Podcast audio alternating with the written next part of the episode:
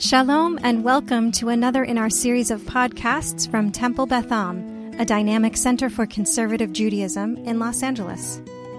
This is a recording of a Shabbat teaching by Rabbi Elliot Dorff. We're going to talk about something in the Siddur, but I want to indicate that there's a real connection between what's in today's Torah reading to what we're going to be studying.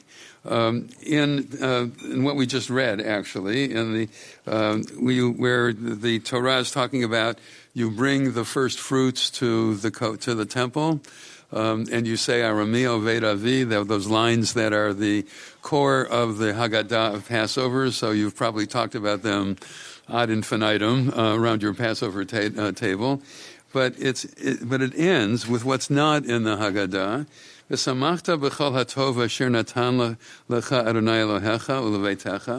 should rejoice in what the Lord has given you, uh, you and your household, and the Levi and the, the stranger in your midst, because what is what what happens here is that not only do you give to the to the temple, but you give to the poor and to the widow and to the orphan.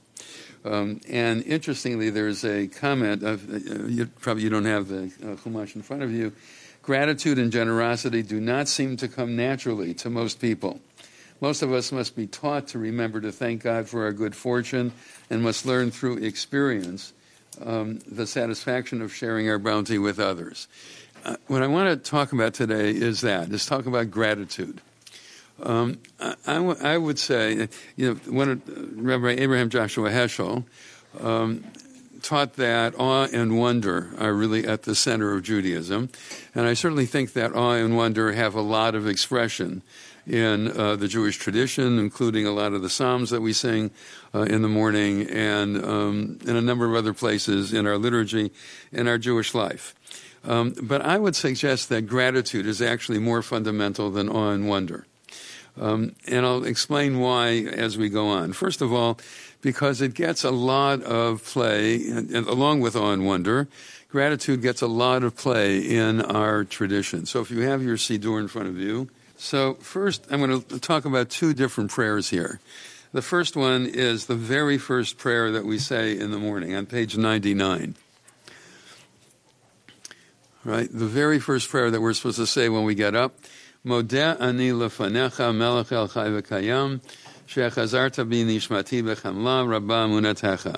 Uh, the translation here is, I thank you, living and eternal sovereign, for your kindness in restoring my soul.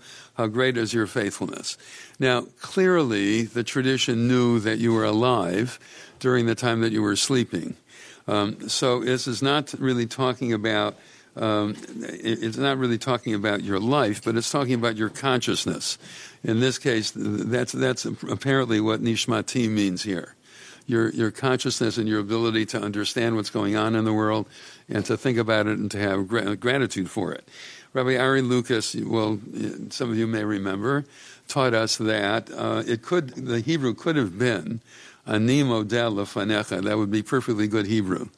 But the, but the tradition is. You, you start with Thanksgiving and then you talk about yourself. Right? In other words, that. And, and why is that important?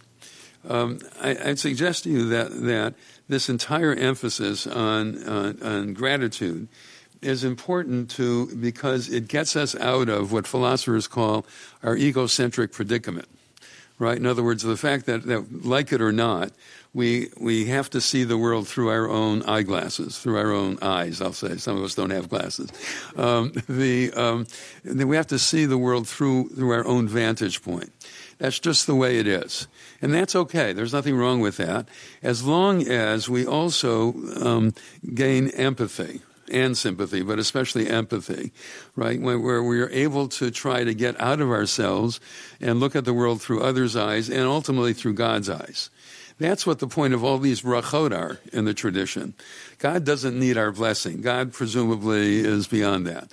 But we need to bless God. We need to get out of ourselves and to recognize that we are not the be all and end all of everything, and that we that we um, are really dependent upon not only other people but upon the world itself, ultimately upon ultimate existence we call God, right? It's a so that we we need to, to get out of ourselves and out of our our thinking that we are the and well in Deuteronomy chapter eight. Uh, the essence of idolatry is defined as such. Ani va'otzem yadi asat I and the strength of my hand has done all this great stuff. Right? That's the essence of idolatry. And ultimately, what you need to, to do is that you can be proud of what you've done, and you should be proud of what you've done. You should have a certain sense of self worth. But at the same time, what you need to, to have is a sense of the fact that you're not the be all and end all of the world, that you owe a lot to other people and also to God. Now, the, this that's expressed not only in the early morning service, but in the Amidah three times a day or four times a day on uh, Shabbat and festivals five times a day in Yom Kippur. If you will take a look for a moment at page 164, 164, um, which we just said as part of Shacharit. It's also in um, Mariv last night. It's in Shacharit this morning. It's in Musaf, and it's in Mincha right? Because these, this is the third last of the blessings, and these, um, and you may remember that the Amidah consists of three blessings at the end, three bless, uh, three blessings at the beginning, three blessings at the end, and then a middle section. The middle section um, is one is thirteen blessings on the on weekdays, one blessing on Shabbat or festivals, Mekadesh Shabbat or Mekadesh Israel, Bahazmanim, right? Um, and uh, and also on on, uh, on Yom Kippur and on Rosh Hashanah, except for Musaf. Right, so it's either 13 blessings or one blessing in the middle section. It's only in Rosh Hashanah Musaf when we have how many? Three. We have Malchiot, Zichronot, and Shofarot, right? So we have three blessings in the middle section of the Amidah um, on, on, on, uh, on, Rosh Hashanah Musaf, not on the other, um, the other prayers of, of, Rosh Hashanah, but only in, in Musaf and Rosh Hashanah do you have that exception. You have three in the middle. So it's either 13 or 1. This is the third last of the blessings, and so it gets repeated every single time we do an Amidah, three times a day, four or five, depending upon what the day is. And look what it says. Modim anachnu lach. We thank you, God. She'atahu Adonai You are our, our, our sovereign and the, and the, sovereign of our, of our ancestors forever. Sur the rock of our lives. Magen yishenu, the, the shield uh, that, that, saves us.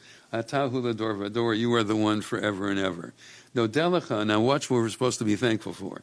Dodelecha nasaperti lachecha. We will thank you and pray and, and speak your praise al chayenu hamsurim biyadecha, on our lives that are that are, are are handed over in your hands. In other words, that we do not. Well, the the, the, Mishnah in Pirkei Avot says, "Al korchacha atan nolad ve'al korchacha atan tamut." You are you are born against your will, and you're going to die against your will.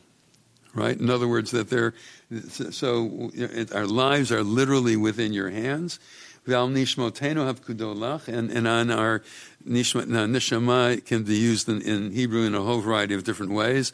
It can be your our breath, linshom. More commonly, when you're talking about nishama, you're talking about our inner being sometimes called our soul, but that's English and at least all kinds of Christian connotations, which I don't want to get into now. But, um, but basically, our inner being, our thoughts, our emotions, our will, um, that's our nishmotenu that are, are, are dependent upon you. imanu, and on your miracles that are with us each day. Now, this is clearly not the sense of miracle in the sense of a, uh, an interruption in the laws of nature. Um, there is that sense of miracle, right? Uh, but this is the exact opposite of that because this is on the Seker Shebachal Yom Imanu, on your miracles that are with us each day. So, what do you think the liturgist has in mind?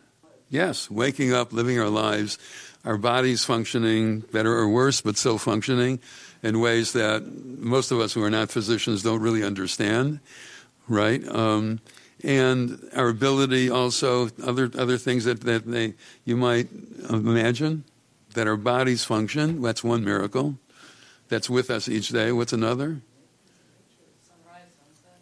Yes, the, the, the functioning of nature that it, it, it it functions not only so reg- not only regularly but so regularly that we can do science right? That we can that we can study it and and predict it and even to some extent uh, control certain things. We can move indoors when it rains um, that kind of thing right? Um, and um, and what else? What else do you think? Our ability to create new life. our ability to create new life. We just had Mi Sheberach for a new dad in, in the other uh, in, in, the sanctuary, uh, our ability to create new life, and spell that a little bit more. Our ability to create what else? Yes, create relationships, to create new ideas, to create new new. We're in we're in Los Angeles to create when, when they're not on strike, new movies, right? New you know new new uh, new artistic creations of various sorts right? Our ability to imagine what could be, right? All of those things are shebachal yom imanu, right? And um, and on your wonders and your, your, your goodness, your, your acts of goodness at, at every time, erev avoker um, uh, evening, morning, and, and, uh, and afternoon. Um, now, take a look for a moment. If you Unfortunately, this Siddur doesn't, uh, doesn't do it right away. But as part of this, of this bracha, the, the bracha itself ends at the bottom of the page. Your name is good and it is fitting to give you thanks. Right? Now, as you can see here, uh, on Hanukkah, and, uh, we add Al Nisim. So turn to page 430. In most Siddurim, this is just on the spot here, but in this Siddur, they, they did it this way. Um, this is what we, we include in this blessing on Hanukkah, on Purim, and on Yom Ha'atzmaut. Uh, but let's just take the Hanukkah. Take a look for a moment and read through it on page 430. And this is the liturgy for Hanukkah. What's missing, by the way, in this? The yes, the miracle of the oil right? Oil that had, they had only oil for one day and it lasted eight.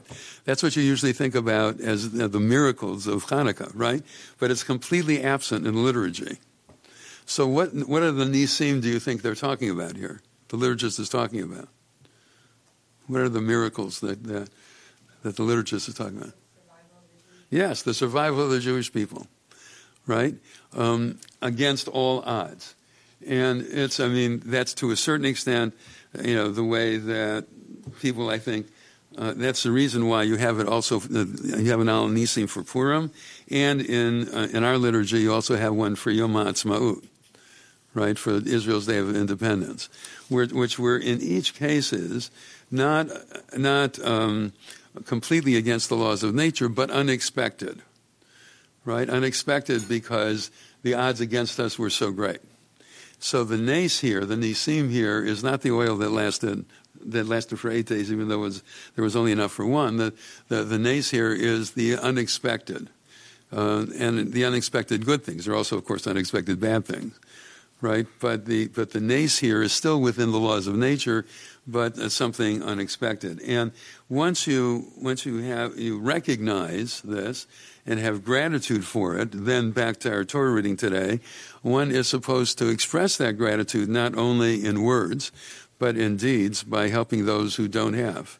And that's really what's in the very beginning of our Torah reading today, and hopefully in our lives all, always. You have been listening to another in our series of podcasts from Temple Beth Am, a dynamic center for conservative Judaism in Los Angeles. If you enjoy these podcasts, we invite you to write a review on the Apple Podcast site or wherever you get your podcasts. For more information about Temple Beth Am Los Angeles, go to tbala.org.